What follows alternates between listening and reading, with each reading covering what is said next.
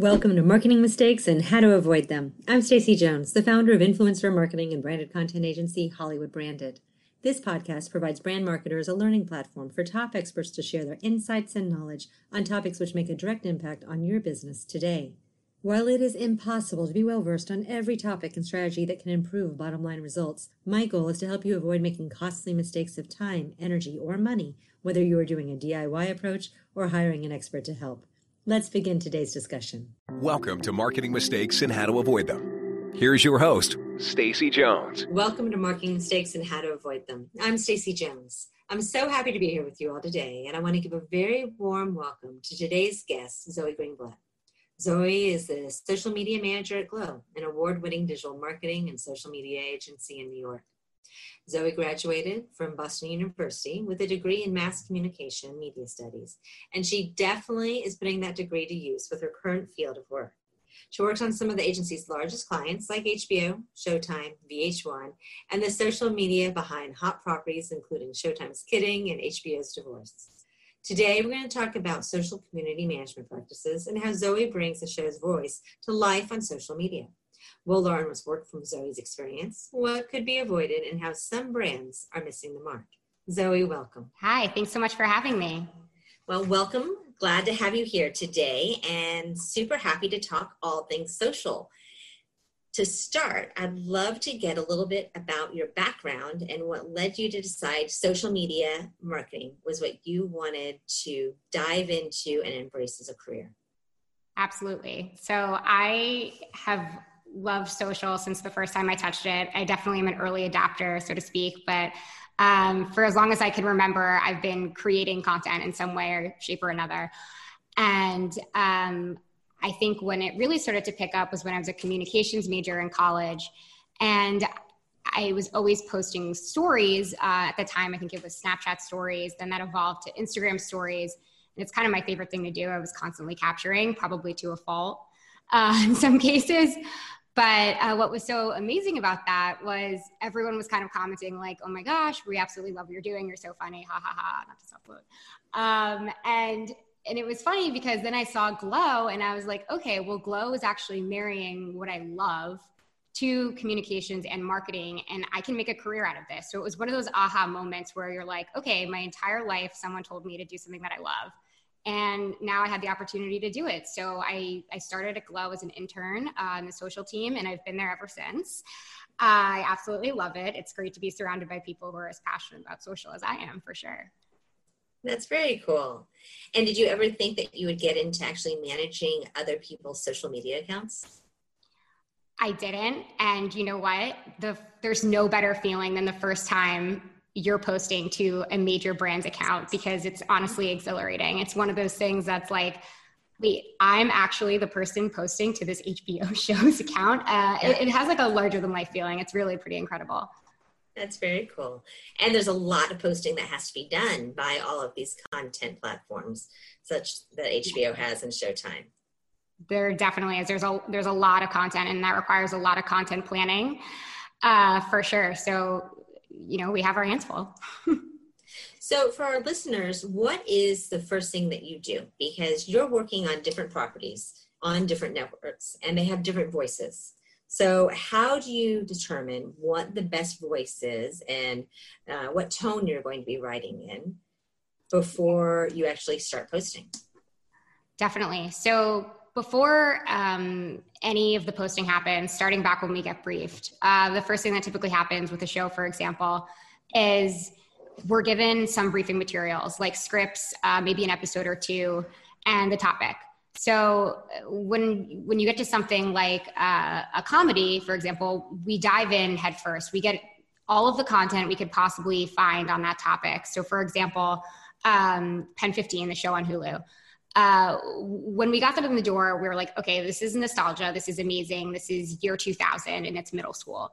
What is there to know about that time period? There's so much, first of all, um, so many amazing things. And we take that and we dive in in every regard. Is there a book to read? You know, is there another TV show we can watch? What about this talent can we really start to understand? And what are the nuances of this audience that we're trying to reach? And from there, what we do is we develop a strategy that's beyond just voice. It's really like our entire creative approach. Mm-hmm. And within that is voice and tone. So we take all of those elements and we say, okay, what about this is going to resonate with who our demo is, where we're trying to reach them, and what the content we're going to be putting out there is. And once we get there, we kind of say, where can we have more fun and how can we differentiate ourselves and really show our added value in this space? And I think with Pen 15, for example, something that was really interesting was we abandoned platform best practices and we were able to truly nail that down in a way where you know we're using emoticons instead of emojis. It's it's the stuff like that that gets very granular. That's how we try and identify you know a really authentic in, in human voice. Very cool and what is one of the campaigns that you've worked on you don't even have to be very specific but in general terms mm-hmm. that you think blew it out of the water not very specific in general terms. Hmm. Or um, you can be specific. It's up to you completely. I would say so. Yeah, no, definitely. Um, I worked on America's Next Top Model seasons 23 and 24, uh, and I would say those that absolutely blew out of the water. We we leaned into our audience. We did a fully interactive campaign. Uh, our campaign extended to out of home and to other integrated marketing. And I mean, that's what the real win is when your fans are involved, they're loving what you're doing, and you're able to take social and what you're doing to the next level. How often are you getting additional content that viewers haven't even seen on screen that you're able to release through social? All the time, but at the same time, not enough. Uh, so we are always getting marketing shoot footage. Uh, we can we were able to put together requests and we're delivered that that content in advance. Uh, we're delivered exclusive clips and bloopers, which is always amazing and so great. But something that we always kind of you know struggle with here is social isn't always given the priority at those marketing shoots, and we are given a situation where you know, okay, we we want to capture the most incredible content, which obviously takes time and needs to roll out across many different platforms and be formatted accordingly and we kind of get the short end of the stick. It's like if there's time, we're going to squeeze in social, which is definitely uh, not the ideal scenario. And I think a lot of brands miss out on an opportunity to get the best content in front of their fans on the place where they're looking for it because your super fans are on social and that's where they're going to get the best, most, and the first content that they can share with their friends. And when you're thinking brands, so a lot of our listeners come from the product world or the service world or tech world versus necessarily the content. We have both as far mm-hmm. as our mm-hmm. listeners go. How do you think a strategy differs when you're working to create the social platform for an entertainment property versus a consumer good or a service? Definitely. So it is different, but in, it's also the same. Uh, I think in the same space where you have you have your core values, you have your brand promise. I don't think that changes no matter what you're doing. I think what does end up changing is uh, thinking about how you're reaching that audience and in what way. So, for example, uh, we work with Spotify for Brands for a period of time, which is the B2B side of Spotify. And when we signed with them, what was super interesting was, you know, they just had a LinkedIn and a Twitter account because that's where they were envisioning themselves reaching B2B marketers. Mm-hmm. And it's funny because a lot of brands and a lot of people in that space that we're seeing are viewing B2B marketing that way. And at the end of the day, what you always have to realize is, you know, okay, B2B marketers are you and me. I mean, we're marketers and we're on every platform. So mm-hmm. what we ended up doing was launching these other platforms and leaning into the the lifestyle aspect of what they were doing as a as a brand and the and like overall what it is that they're trying to to get their um, audience signed on. And your marketers are everywhere. So you want to be everywhere that they are and reach them in a new place because then you're actually breaking a platform best practice which is always good and you're going to stand out in their feeds. That sounds like the same argument we make when we're talking with brand managers who say, Oh, I'm a B2B brand. I don't need to do product placement in a movie or TV show and we say, well, the people watching the movie or TV show, they've come home from a long day at work working on that B2B brand uh, yeah, strategy. They're not going on LinkedIn right away. They're, no. they're probably going somewhere else. You never know. no. They're putting their feet up. They're watching TV. They're going to the film with their kids, all of that. So everyone at the end of the day is still a consumer that's being marketed to.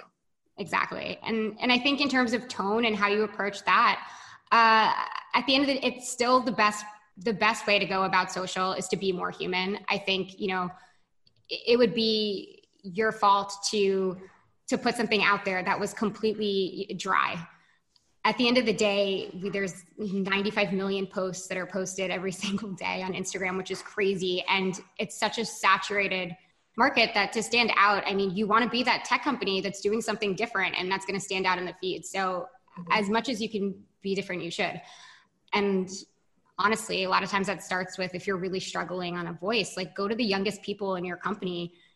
Maybe it's the interns and say, you know, we want to try something new here. What do you guys recommend? And while it's not a one person job, it's a great place to start because they live and breathe the ethos of your company and they're definitely in the weeds and the nuances of social definitely. And uh, the communication from someone who is in their early 20s is very different than the communication that's going to be put out by someone in their 40s or 50s.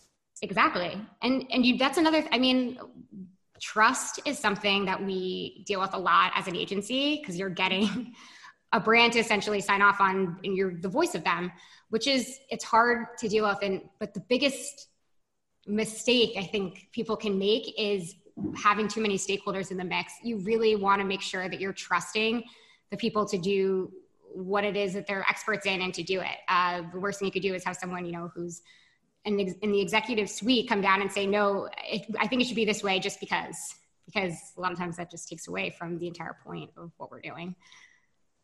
Plus, you end up missing those magic moments like Oreos had with the Super Bowl blackout, where you're looking at things a little bit maybe too seriously yeah, it's social. We have to have fun with it.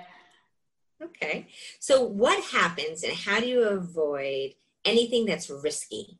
So, how are you making sure that you're protecting and not going out too far where you would have that executive C suite level start having their hackles raised and go, oh my gosh. So, how are you crossing that line?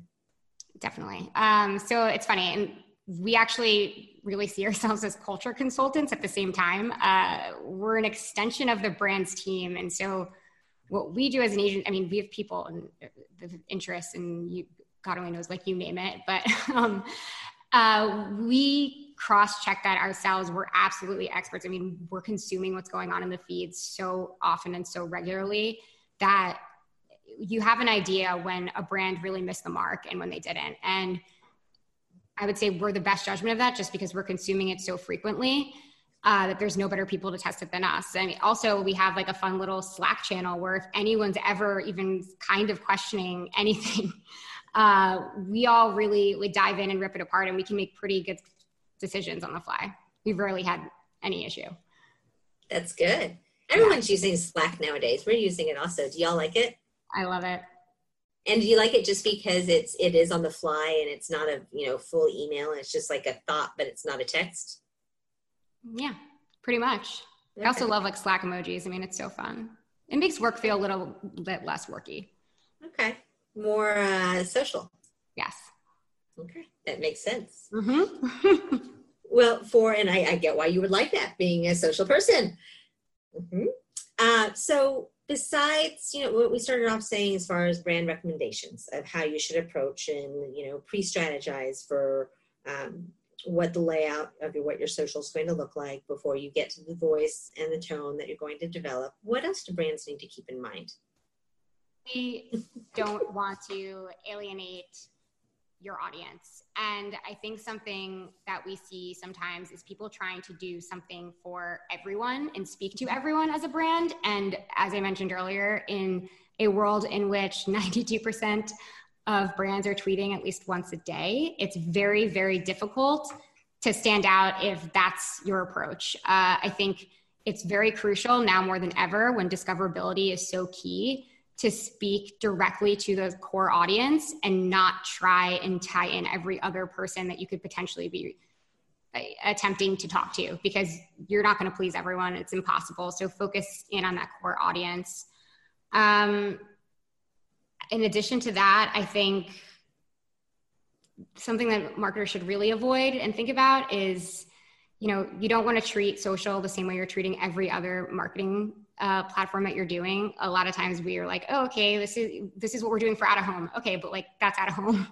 there are ways to tie out of home into what we're doing, but um, the tone and the voice. I mean, the most important thing you can do is just be as human as possible, and and that means you know being your the biggest super fan out there. You're talking to super fans, and you have to be the most knowledgeable person on that account to ensure that you're having that authentic relationship and building that trust with your audience. I think whoever had the Game of Thrones account to handle would have had a lot of nervous energy every time any post was going out because the fandom was so rabid. Yes. Uh, when it gets to shows like that, you it gets stressful.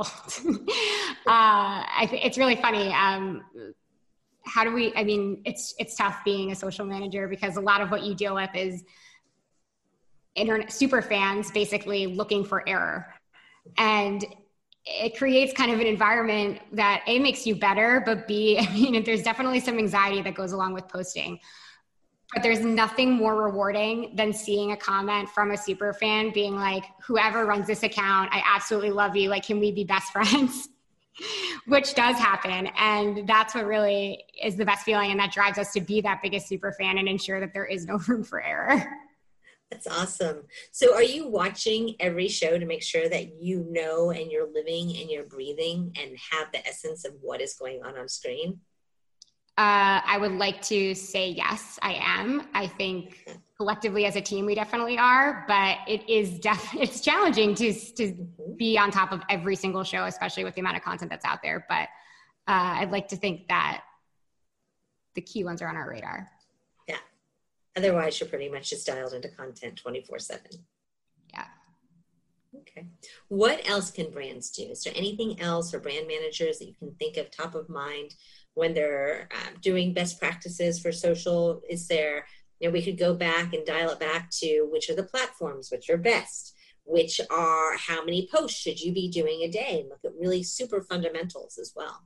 So, first and foremost, I, I think we need to abandon the notion of best practices because I think marketers get just like too caught up in it and it we don't all want to be doing the same thing because my boss always says this and it's definitely a quote from someone else but you're you're only as good as your competition if you're going to copy them you're only as good as them uh, so you want to be doing something different to really stand out.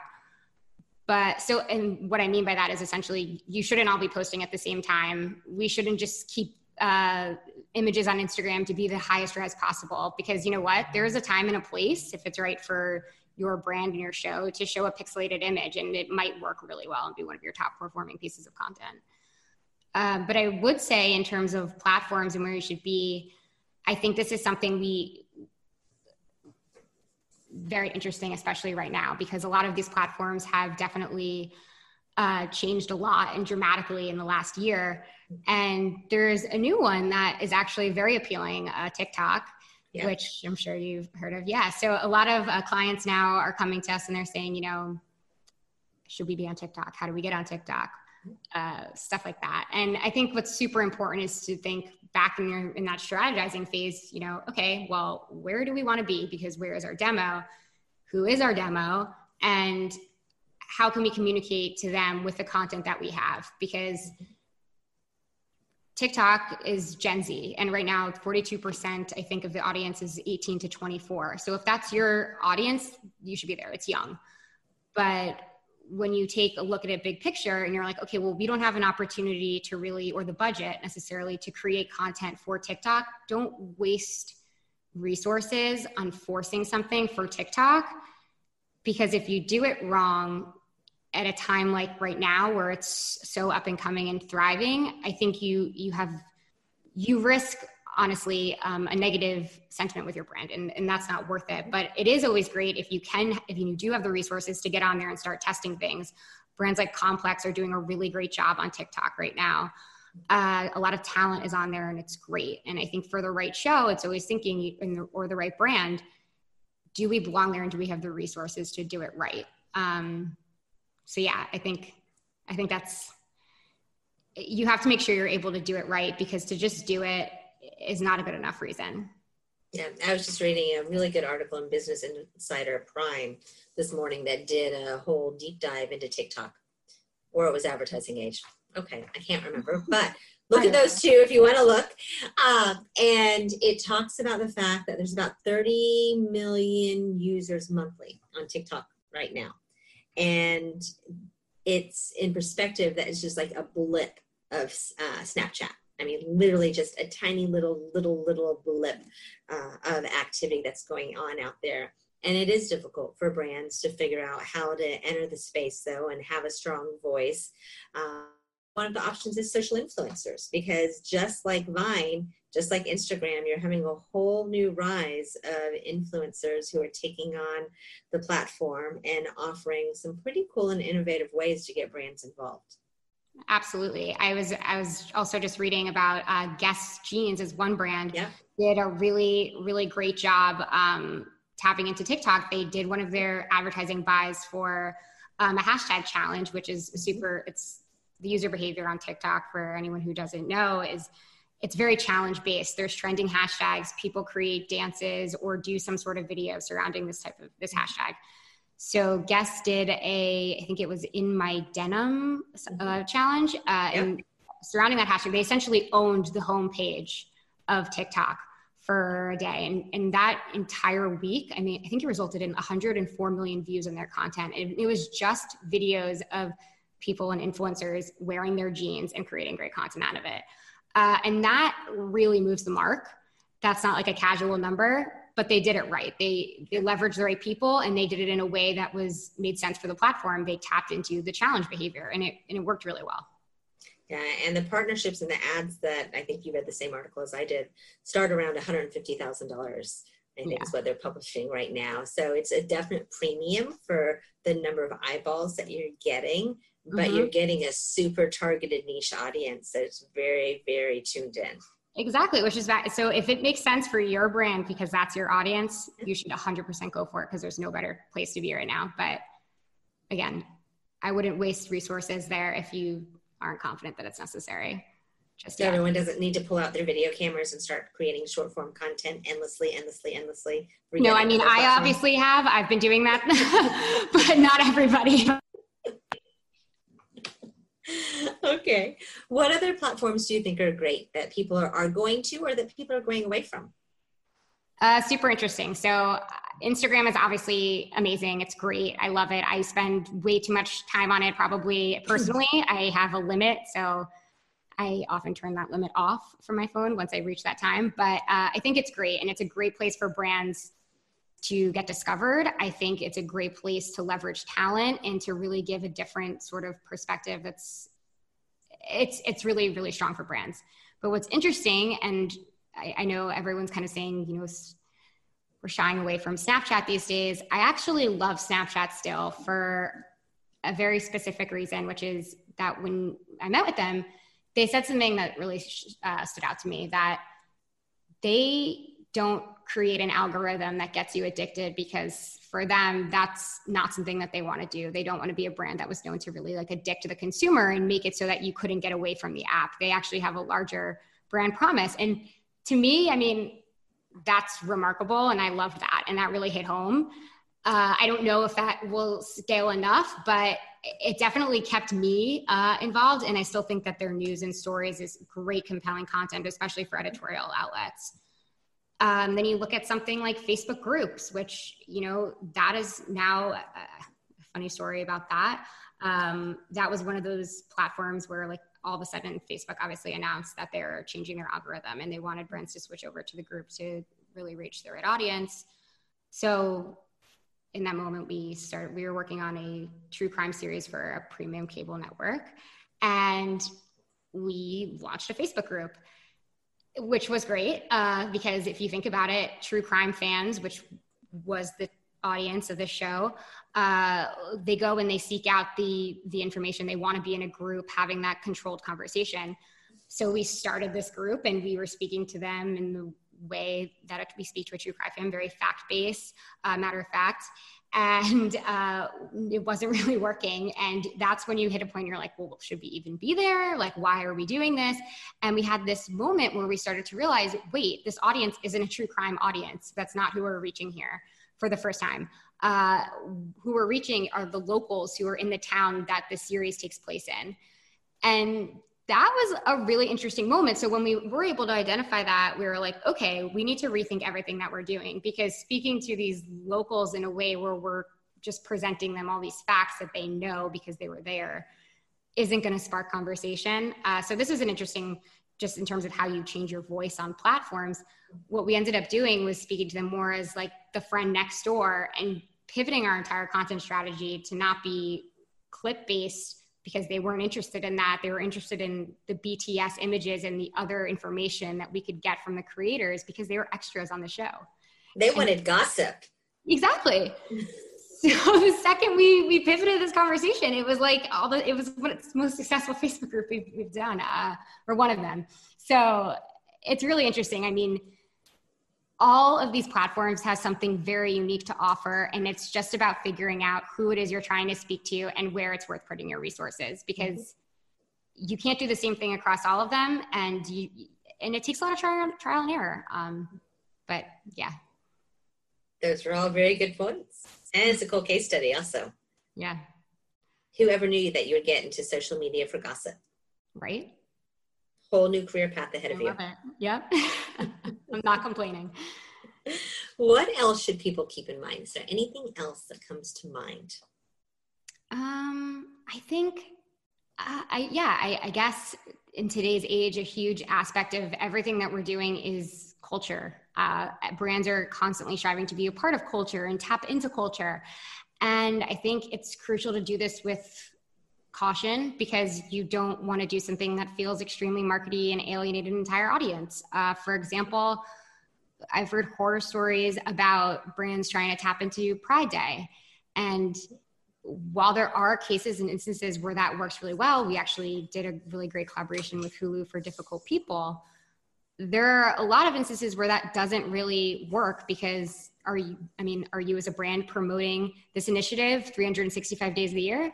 And if you're not, you're going to stand out as just doing this for marketing and it's going to fall flat. And that's again, wasted resources and you're alienating an audience and you, nobody wants that. So I think the best that you can do as a brand to, you know, hire an outside team like an agency or a, up your staff to ensure that it's very diverse. Uh, you avoid those types of situations. But um, too often people are very eager and i think brands specifically to just like jump in and get in on the conversation uh, and it doesn't always feel just right. Well i think and that's a point too that no matter what your social platform is you are always going to have a group of people who are naysayers. So no matter what you have to know and, and be strong in the fact that whatever message you put out, someone is going to see the opposite. Always. They're always going to poke holes in it. If you have a sustainability effort and you have the best denim out there and it is not requiring any water to be used to dye those pants anymore, well, you're still using zippers. So all of those things end up poking their heads up and all of a sudden your environmental message is no longer environmental and you just have to stay true. Yeah. Absolutely. I think that's that's super important to keep in mind. Any other thought topics that you'd want to share with our listeners? The most important thing for brands is to be human. And I, I, I said it earlier and I'll say it again. Uh, investing in a team that is diverse and that can speak effectively to your audience is so crucial and more so now than ever. Back to the point on culture uh, to the point on connecting with those super fans, you don't want to just do social to do social because it will fall flat. And the way we actually kind of look at it, and I, it's funny, this ties back to my senior year paper in college was about this too. But you know, you want to think of staffing for for shows and for a brand as kind of like a casting job, uh, because what the person behind the scene is essentially doing is acting uh, in one way or another. Yes, they need to have some element of knowledge in the space uh, specifically, but even more so, they have to be able to speak authentically to that audience. And even the best actor, in, in this regard, that means the best social media manager cannot speak to every single person. It's just impossible. So I think really taking a look at those interests. I mean, we have a bunch of improv comedian enthusiasts here. Uh, I'm not one of them, but they're perfect for like a sketch comedy series. And I think leaning into people's interests and ensuring that you have a diverse group and that you're hiring the, the right people, um, you end up saving yourself so much money in the long run in so many other ways. Uh, it really does pay off. Yeah. And if you want to have a quirky social media feed, and you hire someone who's quirky, but you're very staid as a brand, it's not necessarily going to resonate very well to your follower base if your brand truly needs to be as staid as you've made it. Exactly. And you know, I'm going to bring up two examples of brands who I think are doing a really good job at creating a voice in an authentic way. Uh, one's a bit unconventional, uh, but Pornhub, which is, I mean, they have a massive social following and they're they're surprisingly doing social so well. And what's so interesting is because it's obviously a, t- a tough topic and it's not something that people necessarily want to be associated with. But they had what they did was they took this one um, employee, Aria, and they made her the voice behind the entire platform and she owns it in this way she has this like larger than life personality and it actually ties really really well and i think where brands sometimes are like well we don't really know who we are. Sometimes it's a good idea to tap into one person and be like, okay, we actually see what you're doing on your personal social, and that is who we are. So let's leverage that and use that voice here. In a, in a similar vein, uh, Refinery 29 posts their creators and who is posting to their account on their stories. They have a whole bio on all of them.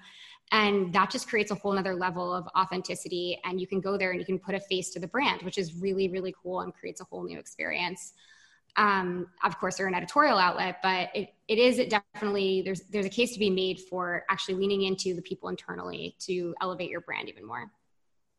And for you, for anyone who's listening who might want to have a social media marketing job one day, mm-hmm. what do you think are the attributes that you have to have? Do you have to be a good writer? Do you have to be able to create video? Do you have to be able to make cool graphics? Like, what is it that you have that creates that whole package? Uh, a very strong writer is absolutely crucial. Uh, your writing skills are key. And uh, on top of that, I think being able to think very quickly and have a great sense of judgment is also super important because you're interacting with talent a lot of the time. Um, a lot of what we do is talent capture. So to be able to speak to talent on a level um, that's really strong and professional is key. Uh, and a passion for it, uh, to know the ins and outs is in a POV is really, really huge too. I don't think it's absolutely necessary to be able to, you know, do Photoshop against the back of your hand. Like, I don't think any of that is, is crucial, but to have an eye for content and to know when to capture, what to capture, and have a POV on that is really strong. And if you don't know Photoshop, I still love Canva. I always talk about it. I adore Canva. Have you ever used it? No, I haven't. Okay, you have to. They don't advertise on marketing mistakes and how to avoid them or anything else. I just truly love the platform and you should check it out because you can create really cool graphics with zero artistic talent or knowledge of Photoshop. That's amazing. Can you say it one more time? What's the mm-hmm. name? Canva, C A N V A. Yeah. Great. It's really, really cool. It's yeah. revolutionary for businesses and agencies. So it's it's worth the plug all in that. I just am telling everyone it's really, really cool if you haven't used it. Check it out. So any other parting words before we say goodbye? Um yeah, I mean I think just for all brands out there who are getting into social, make sure you're hiring accordingly, you're being as human as possible with your audience, and that you're putting the right content in the right place. Uh, yeah, that's all. Follow us on social at Glow Digital Agency and get in touch. Yeah. Yeah. If you need a social media campaign, I bet Zoe would be willing to set you up with a call. Absolutely. Perfect. And all of the contact information will be in the show notes on our podcast page as well to reach out to Zoe if you want to get in contact with her. So, Joey, thank you. Really, really appreciate your time and your insights and sharing all things social. And to our listeners, thank you so much for tuning in today to Marketing Mistakes and How to Avoid Them. I look forward to chatting with you on our next podcast.